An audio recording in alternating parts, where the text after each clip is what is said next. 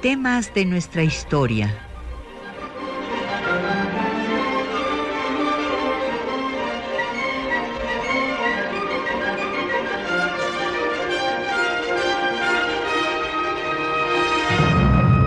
Un espacio que difunde el conocimiento del pasado para comprender nuestro presente.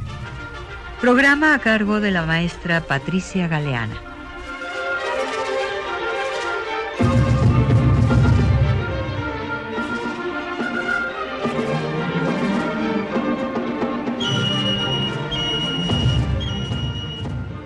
Bienvenidos a temas de nuestra historia. Hoy tenemos un programa especial. Se trata de la conferencia Las mujeres en el Colegio Nacional que dictó la doctora Patricia Galeana en el propio colegio. Como cada viernes tenemos libros para nuestros radioescuchas relacionados con el tema abordado. En esta ocasión, ponemos a su disposición ejemplares de La historia de las mujeres en México, de la doctora Patricia Galeana, editado por el Instituto Nacional de Estudios Históricos de las Revoluciones de México. Llámenos, háganos llegar sus preguntas y comentarios a los teléfonos 55 36 89 89 al 01800 505 26 88 desde el interior del país. Deje un mensaje en el correo de voz al 55 23 32 81 al correo electrónico temas de nuestra historia arroba yahoo.com.mx.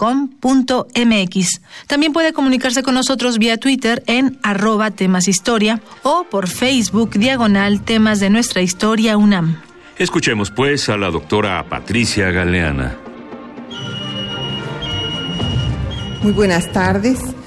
Eh, realmente para mí es un privilegio estar en el Colegio Nacional. Yo quisiera empezar por felicitar a la doctora Linda Manzanilla, a la doctora María Elena Medina Mora, por organizar este ciclo de las mujeres en el Colegio Nacional y para eh, mostrar pues las diversas investigaciones que estamos haciendo, lo mismo en las ciencias que en las artes, eh, también en las ciencias naturales que en las ciencias sociales. Eh, la disciplina que yo trabajo es la historia y entonces les he preparado una breve presentación introductoria de eh, lo que ha sido el trabajo historiográfico a través del tiempo para centrarme después en las investigaciones que yo misma estoy realizando ahora.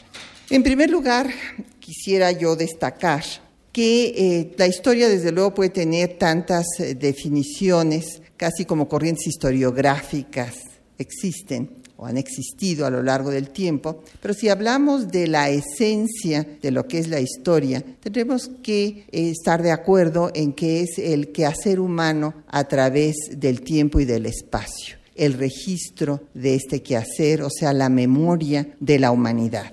En este sentido, hay que recordar sus raíces e Histor es el que investiga, el que busca y el que registra ese, esa búsqueda, el resultado de sus investigaciones.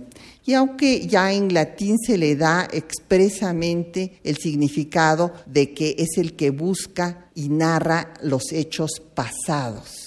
Esto fue una discusión por mucho tiempo porque todavía a mí mis maestros me decían que yo no podía estudiar la historia del tiempo presente porque tenía que dejar que transcurrieran unos 30 años por lo menos entre un acontecimiento y su estudio para ver eh, pues cuáles eran realmente los impactos de este hecho. En la Real Academia de la Lengua Española hay una definición que nos da otro elemento que tenemos que tomar en cuenta, que es la narración y exposición verdadera de los acontecimientos pasados y cosas memorables. Esto también ha sido terriblemente discutido, sobre todo en, la actualidad.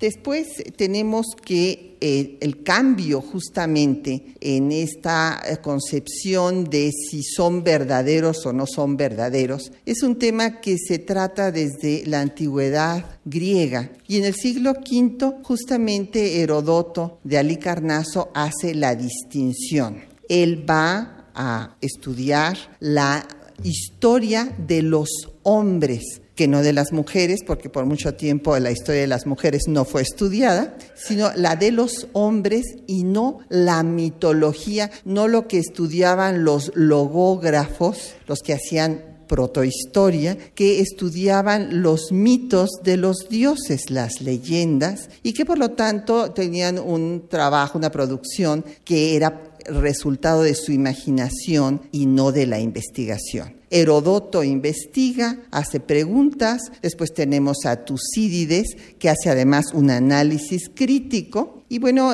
uno de los grandes teóricos de la historiografía, que es Collingwood, nos habla en su idea de la historia de que eh, la historia no es leyenda, no es mito, sino que es investigación. Esto es importante porque justo ahora, en este sesquicentenario de la batalla del 5 de mayo, lo que está de moda es eh, desacralizar todos los hechos históricos, eh, con esta célebre frase de Luis González y González, bajar a los héroes del pedestal. Y entonces nos hacemos, eh, hemos caído en una especie de actitud iconoclasta en la que no se deja títere con cabeza y caemos en un nuevo maniqueísmo histórico en el que ahora se habla del mito, por ejemplo, de la batalla de Puebla. Y bueno, pues evidentemente fue un hecho histórico, que sucedió y que eh, esto de que se hable del mito de la batalla de Puebla eh, le da un tinte de, falsedad, como si estos hechos no hubieran existido o si se hubiera hecho de ellos una leyenda que implica una falsedad de lo que realmente sucedió. Y si hay una batalla en la historia mexicana que podemos seguir paso a paso es la batalla del 5 de mayo, porque Zaragoza enviaba telegramas cada rato hacia sus eh, partes militares, todos los otros militares también los hacían y es muy fácil seguirlo. Pero entonces el hecho es esta distinción entre el mito y la historia real. Es muy importante para el historiador, que debe conjugar cuatro tiempos. El tiempo de su estudio, que es en este caso hace 150 años, su tiempo actual, el tiempo en el que le toca vivir, o sea, tiene que conciliar estos dos tiempos, y también el tiempo social y el tiempo personal. O sea que, como escribiera don Silvio Zavala, la historia, el historiador trabaja con el tiempo, conjuga estos tiempos. La verdad en la historia ha sido pues un tema que ha sido muy discutido a lo largo de todo el tiempo. Entonces tenemos que lo que se cuestionó de la historia en el siglo XIX sobre todo es que no era una ciencia que no era una ciencia y bueno, y en ese caso entonces pues hubo quien dijera que en el mejor de los casos era un arte. Sin embargo, surgieron, surgió una serie de voces para defender la eh, cientificidad de la historia y para defender que si era una ciencia, pues por ejemplo los positivistas y, no un arte, los positivistas, eh, como dirían después los historiadores, historicistas, mataron a la historia. Dijeron que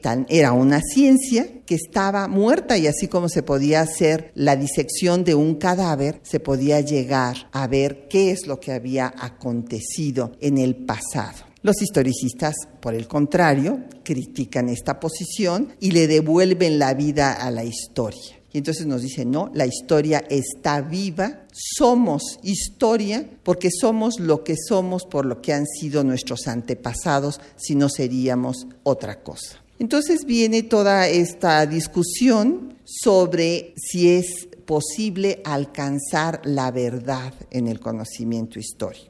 Entonces, eh, los historicistas concluyen que puede haber diversas verdades y no una verdad única, ya que depende del ángulo con el que se ven los acontecimientos, tomando otra vez el ejemplo del 5 de mayo. Bueno, pues para Lorenzé, evidentemente el general francés, le habían engañado, se le había dicho que le iban a recibir con guirnaldas y que todo el pueblo lo iba a aclamar, que iba a ser una especie de desfile militar y que pues fue sorprendido por dos fuertes que hicieron que retrocediera en tres ocasiones. Después tenemos la gran discusión también de si cada nueva teoría histórica va a destruir totalmente a la anterior Y desde luego vemos que no es así, que siempre cada corriente va agregando algo nuevo, pero mucho de lo anterior se preserva. Por ejemplo, de los positivistas hasta la fecha, ellos tuvieron la gran aportación de darle una importancia sin paralelo a los documentos y esto se conserva hasta la fecha. Los documentos hasta la actualidad son las escrituras de la historia, o sea, tenemos que interpretar dichos documentos, darle voz a esos documentos, pero son un elemento fundamental para la investigación. Entendiendo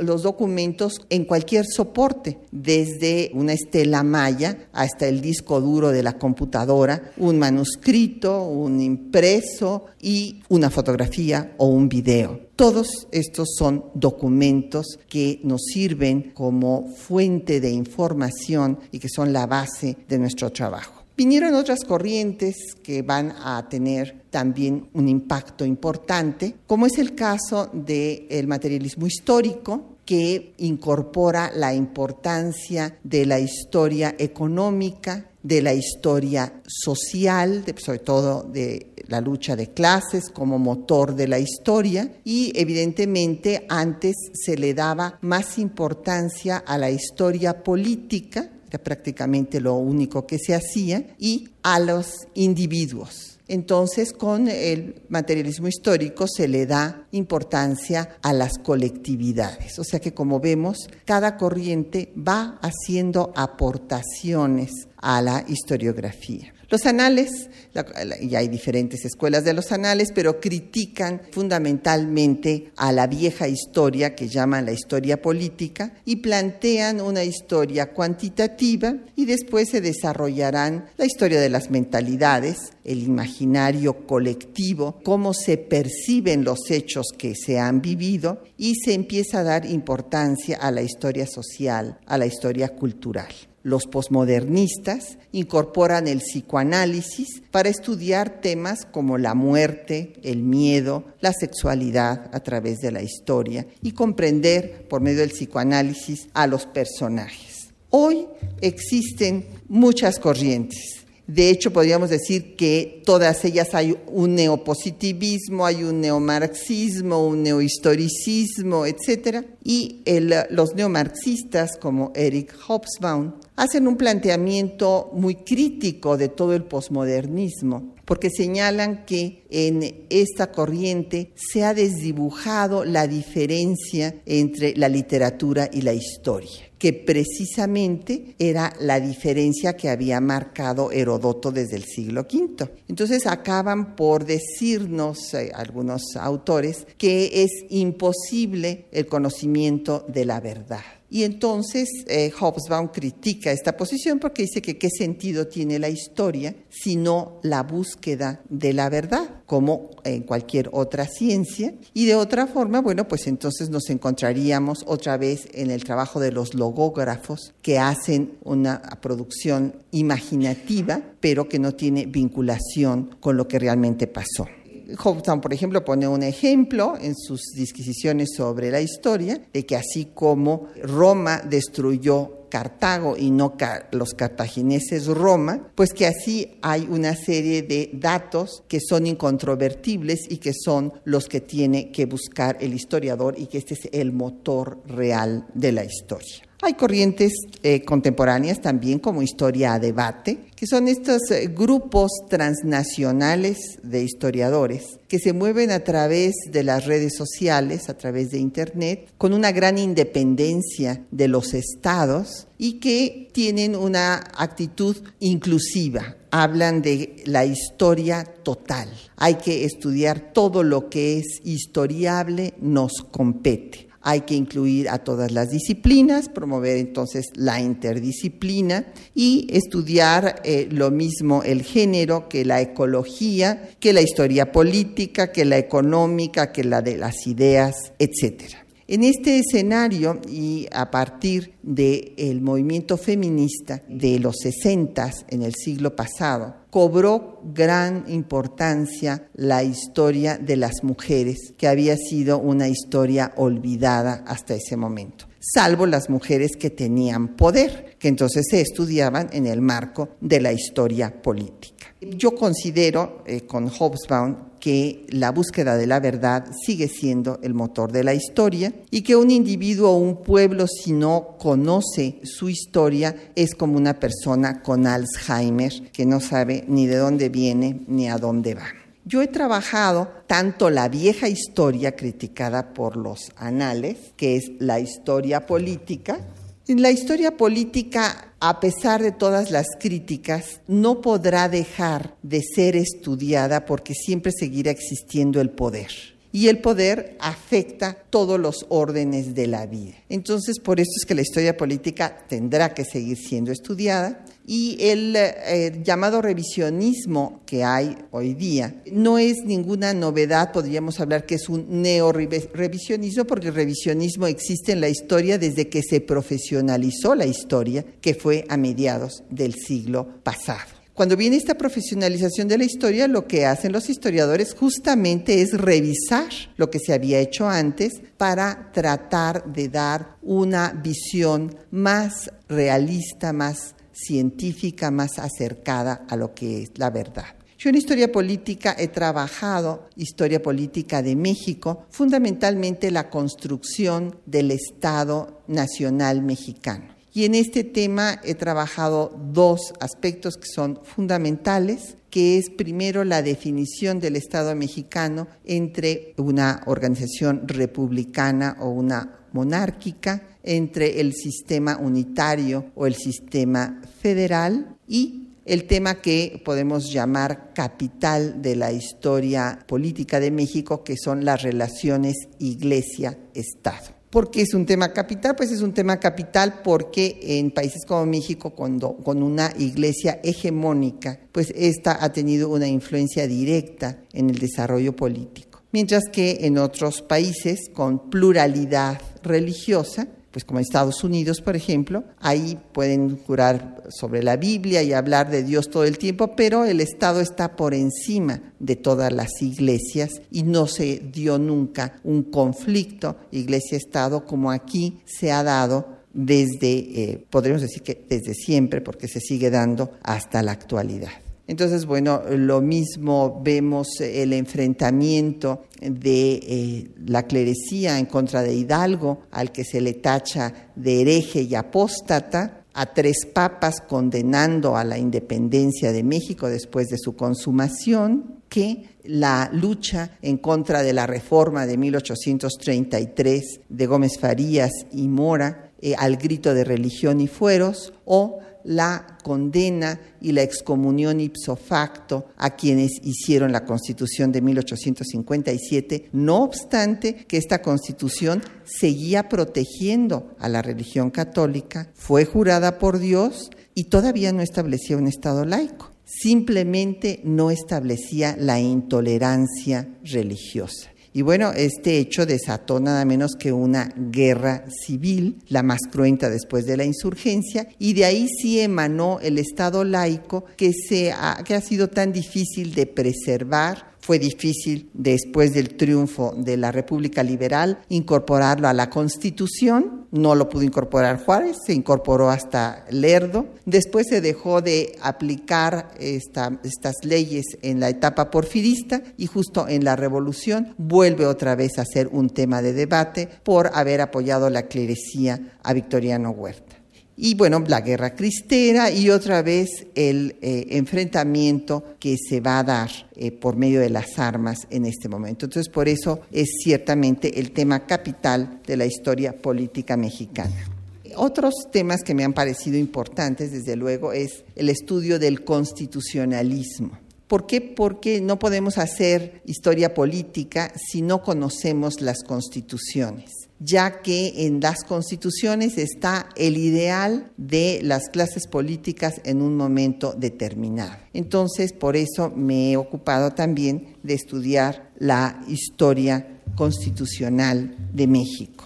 Eh, entre los trabajos que he coordinado, he estudiado el, fundamentalmente el tiempo eje de la historia mexicana, entendido por tiempo eje de la historia de México el de la reforma, la intervención francesa y el segundo imperio porque es cuando se va a resolver la dicotomía México-monarquía o república. Ya nunca se volverá a plantear un Estado unitario, aunque realmente se haya vivido un federalismo centralizado, se establece ya el federalismo, y de ahí surge el Estado laico mexicano. Otro tema que me ha parecido importante es el de la historia diplomática, que es un desdoblamiento de la historia política el posicionamiento de nuestro país en el concierto internacional, así como el de todos los países eh, que fueron conquistados y colonizados, ha sido una inserción muy difícil que ha costado múltiples eh, acosos, intervenciones, invasiones, etc. Entonces he trabajado eh, tanto las relaciones de México con el mundo como temas que han sido temas tabú en la historia mexicana. En particular me refiero al Tratado Maclean Ocampo, concebido como la mayor mácula del gobierno juarista como un acto de traición a la patria por sus opositores, pues es un eh, tratado muy interesante que no fue otra cosa sino un tratado de alianza con Estados Unidos, alianza económica, política y alianza militar. Y eh, la mayor parte de las fuentes lo han pasado por alto. Eh, los conservadores, eh, enemigos del gobierno juarista, pues desde luego haciendo todas las críticas posibles al mismo, pero sin analizarlo. Y aún los liberales pues llegan a decir, se lo, se lo saltan así diciendo que bueno, pues que realmente no tiene explicación. Y otras fuentes contemporáneas llegaron a escribir cosas como que, y como de costumbre, México se salvó de milagro gracias a que el Senado norteamericano rechazó este tratado. Esta declaración tan terrible me hizo hacer esta investigación, estar en los archivos de Washington y dilucidar que no fue un milagro por el que se, se salvó México, y que el Tratado de Maclean Ocampo tampoco fue un acto eh, de entrega de la patria a Estados Unidos. El tratado se firmó cuando ya los conservadores habían negociado la intervención de Francia, esto se hace desde marzo de 1859, y el tratado se firma en diciembre de ese año. O sea, es un tratado, repito, de alianza para poder enfrentar al ejército hasta ese momento invicto. Y además era un tratado de libre comercio. Y esta fue la razón por la que se le eh, eh, rechazó. No, como se ha dicho por algunos autores, por el tema de la esclavitud, porque el tema de la esclavitud no tenía nada que ver en un tratado donde no había cesión territorial, sino aquí de lo que se estaba hablando era del tránsito por Tehuantepec y del tránsito de productos, personas y ejército por estos pasos. Entonces había una alianza militar y había un eh, tratado de libre comercio y esta fue la razón por la cual el Senado norteamericano lo rechazó porque prevaleció el proteccionismo sobre el librecambismo en, la votación. De la historia diplomática creo que es importante estudiar también a los protagonistas y por eso coordiné la obra de los cancilleres de México y actualmente eh, estoy haciendo ya otro trabajo que es el de historia comparada hemos hecho poca historia comparada en nuestro país y creo que es muy importante. No podemos eh, avanzar en el conocimiento de nuestra propia historia sin ubicarla en el contexto eh, regional latinoamericano y de todas las Américas. Entonces, por eso he encabezado en el Instituto Panamericano de Geografía e Historia de la OEA el eh, trabajo de la historia comparada de las Américas, el cual tenemos ya dos volúmenes publicados. En el primero se ve eh, la diferencia que hay en las Américas en materia política, económica, social y cultural.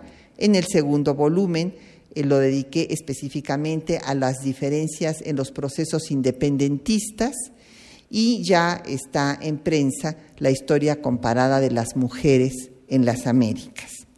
Y aquí es cuando llegamos pues al otro tema que eh, trabajo, que es la historia de género.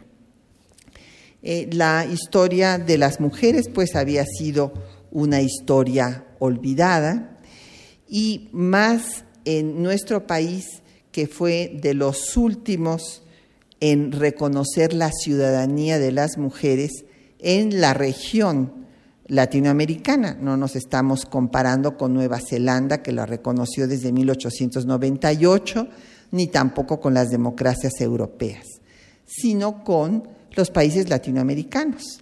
Y hay que recordar que Ecuador la reconoció en 1929, mientras que eh, nuestro país lo reconoció hasta 1953 a nivel federal, a nivel municipal desde 47.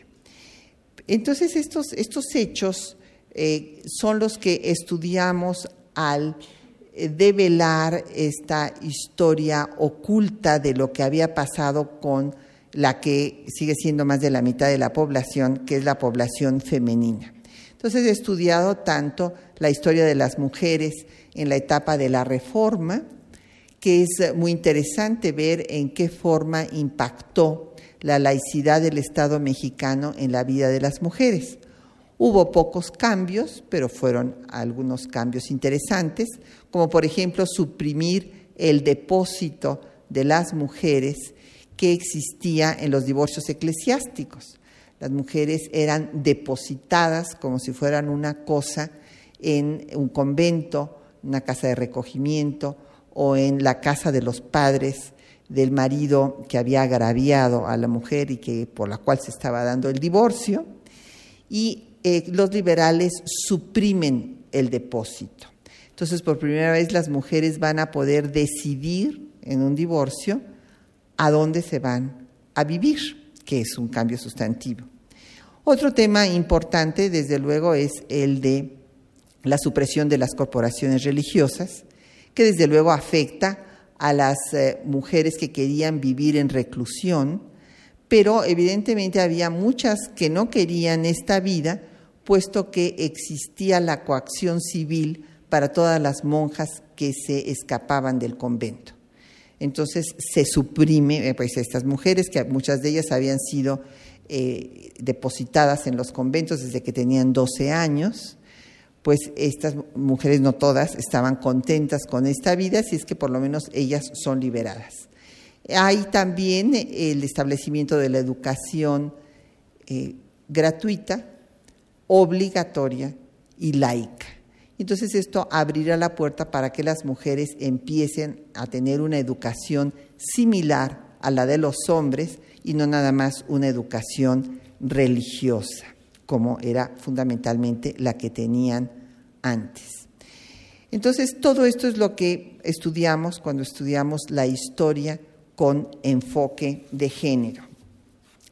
En este sentido, hay muchos temas que eh, todavía faltan por estudiar, evidentemente es una rama nueva de la historiografía, y estamos estudiando tanto los, la situación de las niñas, de la, porque por lo general, vamos, antes, este, para hacer este libro, que fue el primer libro sobre los derechos de las niñas que se publicó en México por UNICEF, resulta que no había ni siquiera información desagregada por género.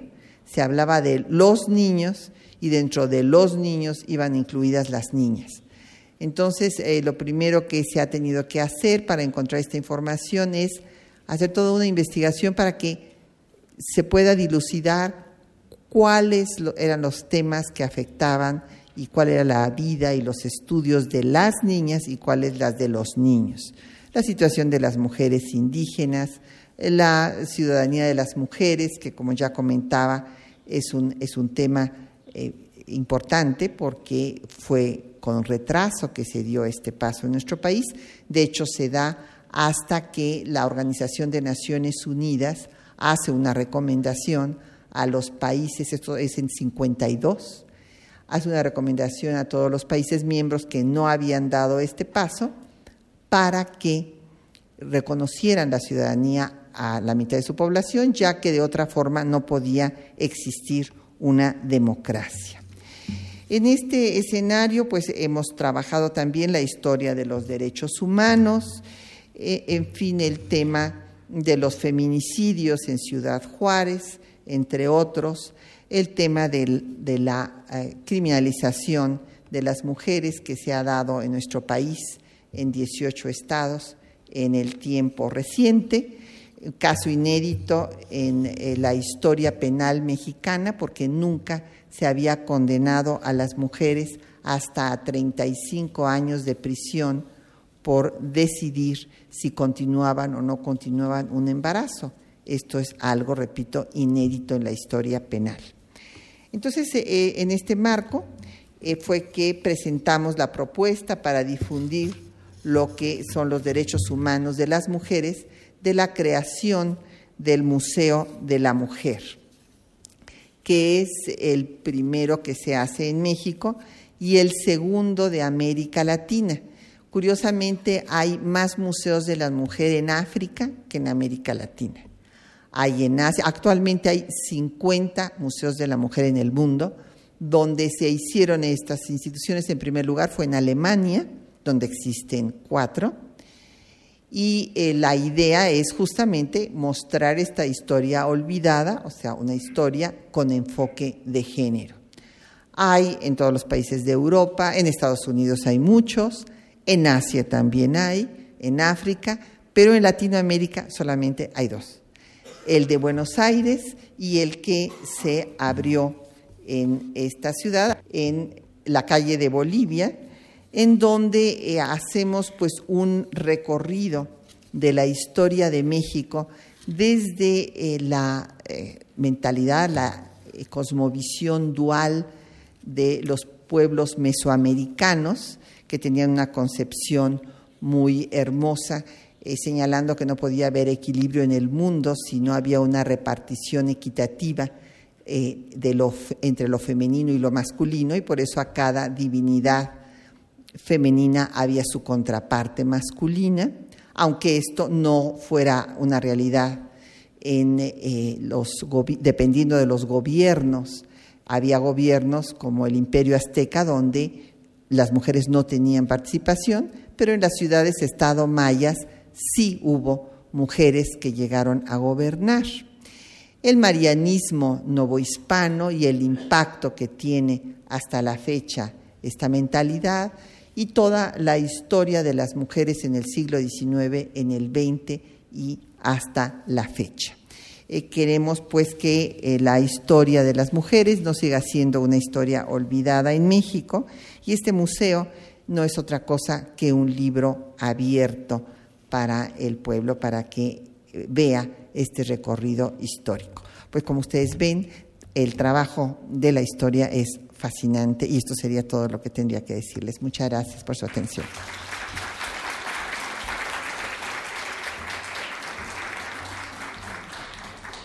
¿Alguna pregunta o comentario para la doctora Galeana? Sí, por favor, señora. No sé si pudiera aclararme por qué en 1940 y tantos fue en, a nivel municipal, lo de la apertura de la ciudadanía de la mujer y por qué a nivel nacional hasta 1953. Esa es una pregunta.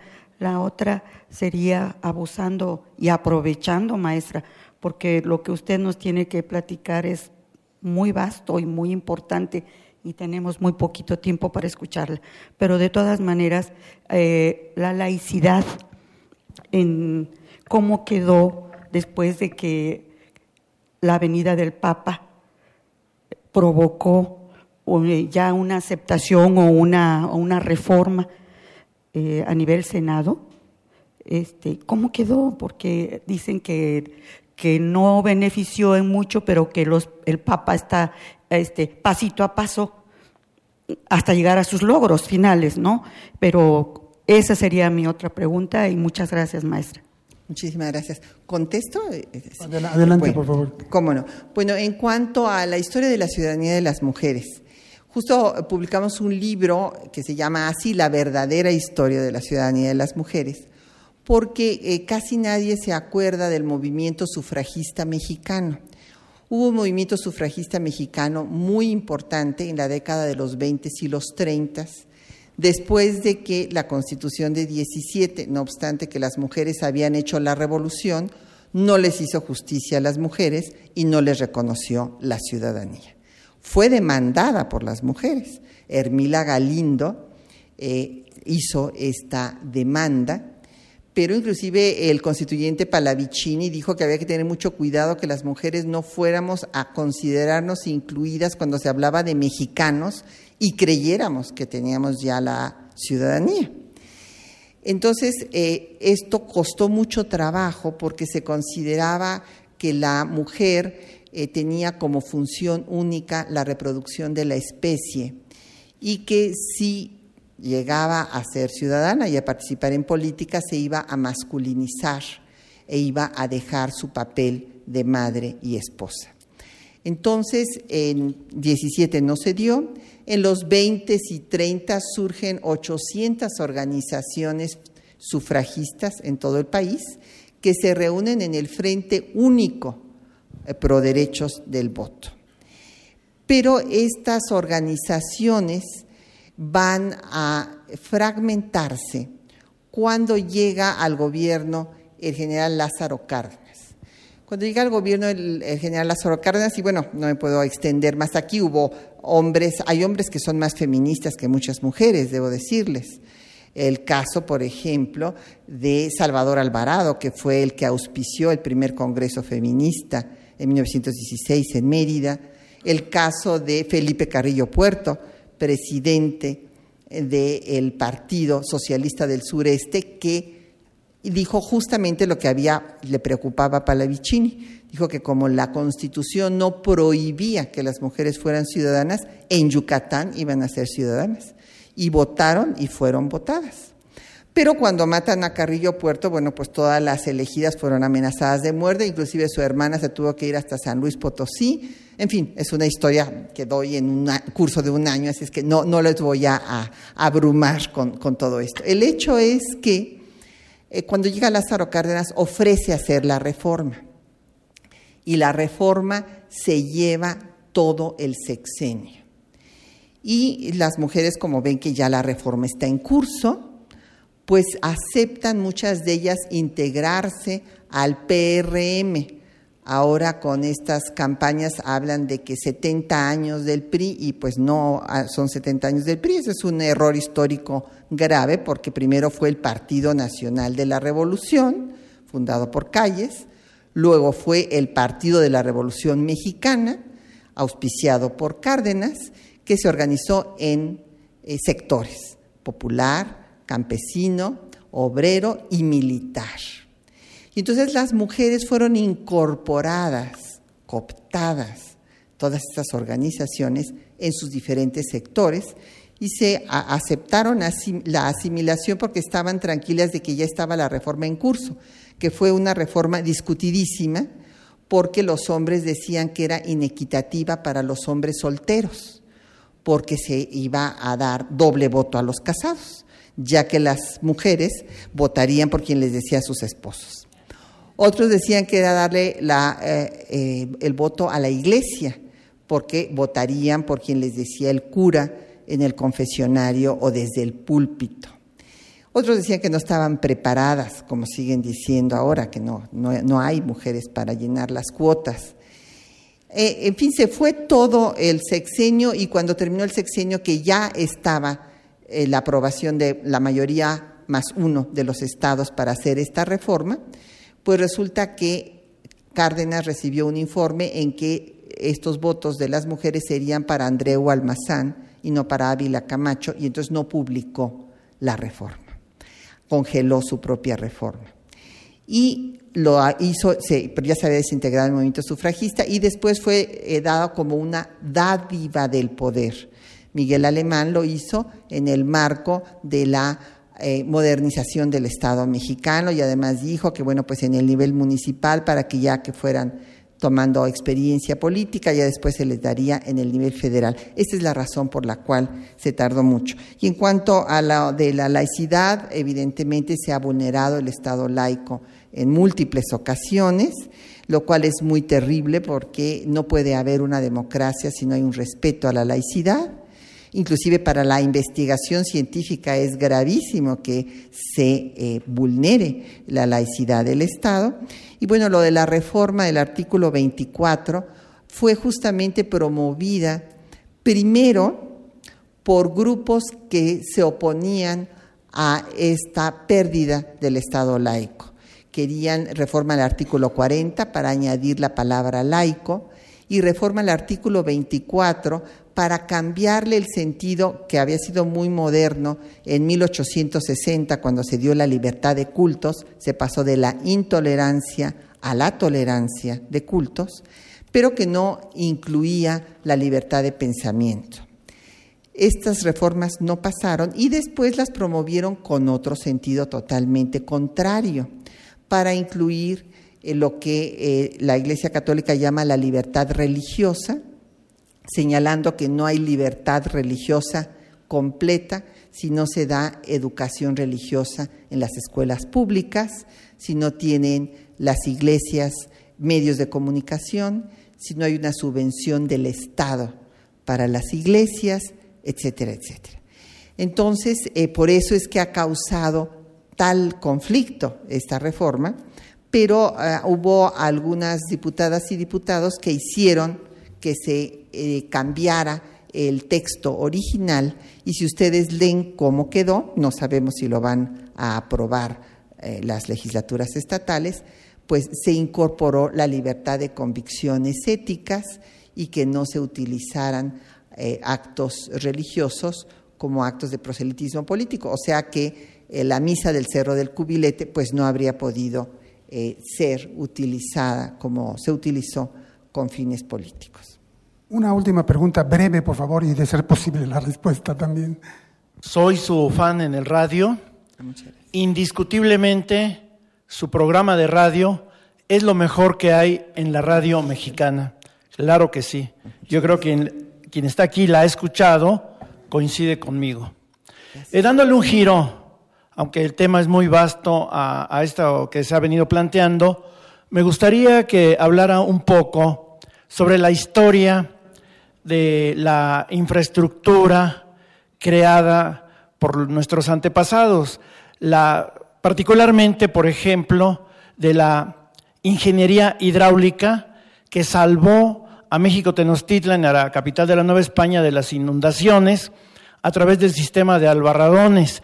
Ojalá esto que usted pudiera hablarnos de la ingeniería hidráulica o tal vez luego en sus programas de radio prehispánica sirviera para denunciar y salvar al albarradón de Catepec. Gracias. Bueno, pues eh, con mucho gusto eh, le confieso que no es mi especialidad el tema.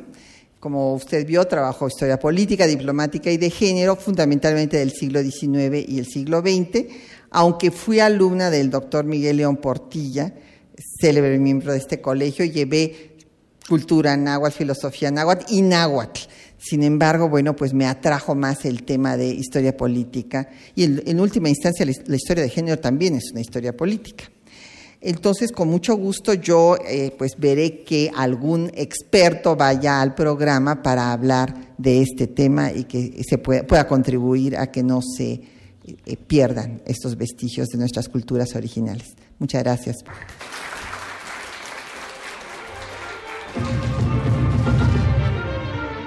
A continuación haremos una pausa musical para escuchar Mujer con Amparo Ochoa.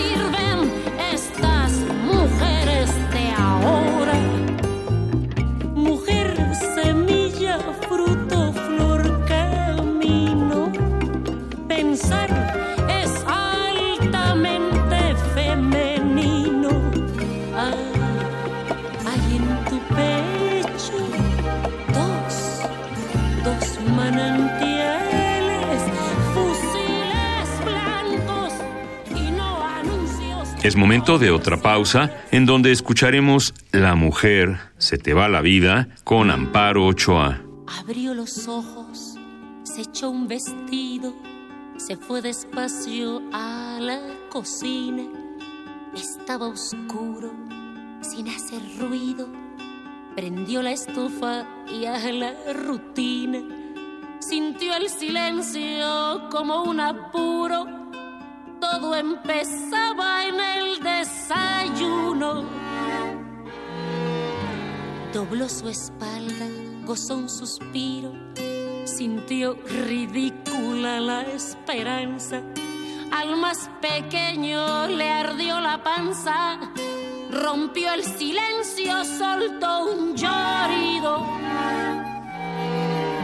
Sirvió a su esposo, vistió a los niños, cambió pañales, sirvió los panes, llevó a sus hijos para la escuela, pensó en la dieta que se comían, midió el dinero, compró verduras, palpó lo gris de su economía, formó en la cola de las tortillas, cargó a Francisco, miró había mujeres todas compraban y se movían, cumplían aisladas con sus deberes, le recordaban a las hormigas, sintió de pronto que eran amigas, sintió que todas eran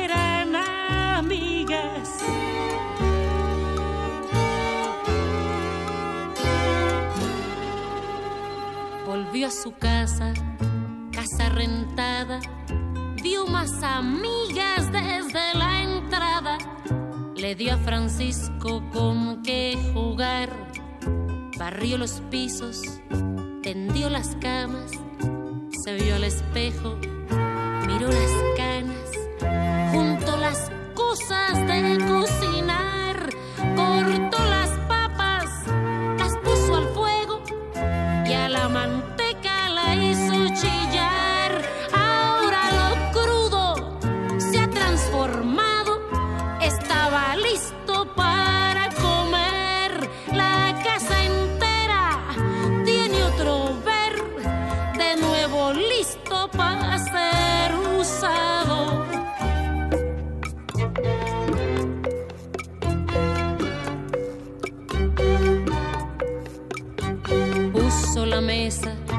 sirvió a los niños, cambió pañales, cortó los panes, limpió de nuevo mesa y cocina, le dio a Mercedes la medicina, pidió su turno en los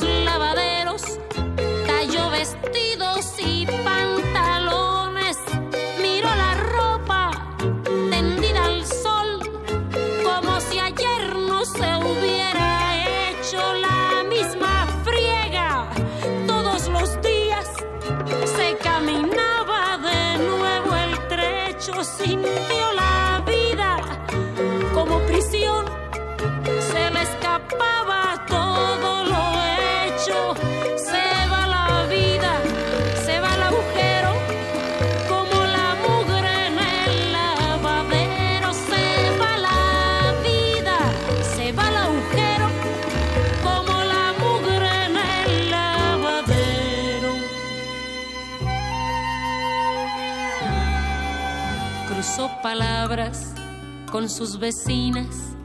Hubo sonrisas en formación, toda la raza en su cantón se las arregla con el trajín. Siempre mujeres cumpliendo oficios que se entretejen sin tener fin. Ser costureras, ser cocineras, recamareras planchadoras, ser enfermeras y lavanderas, también meseras y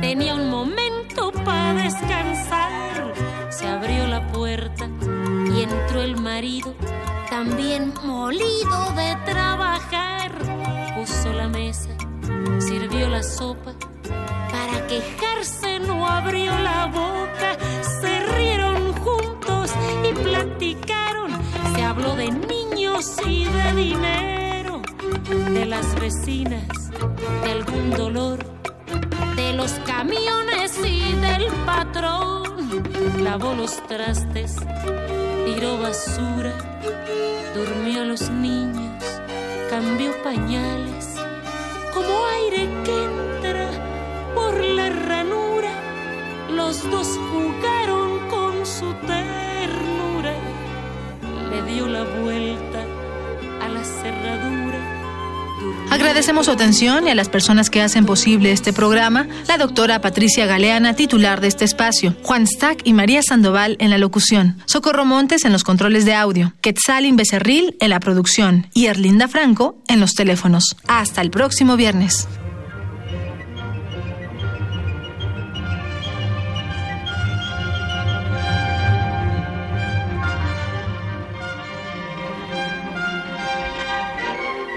Temas de nuestra historia.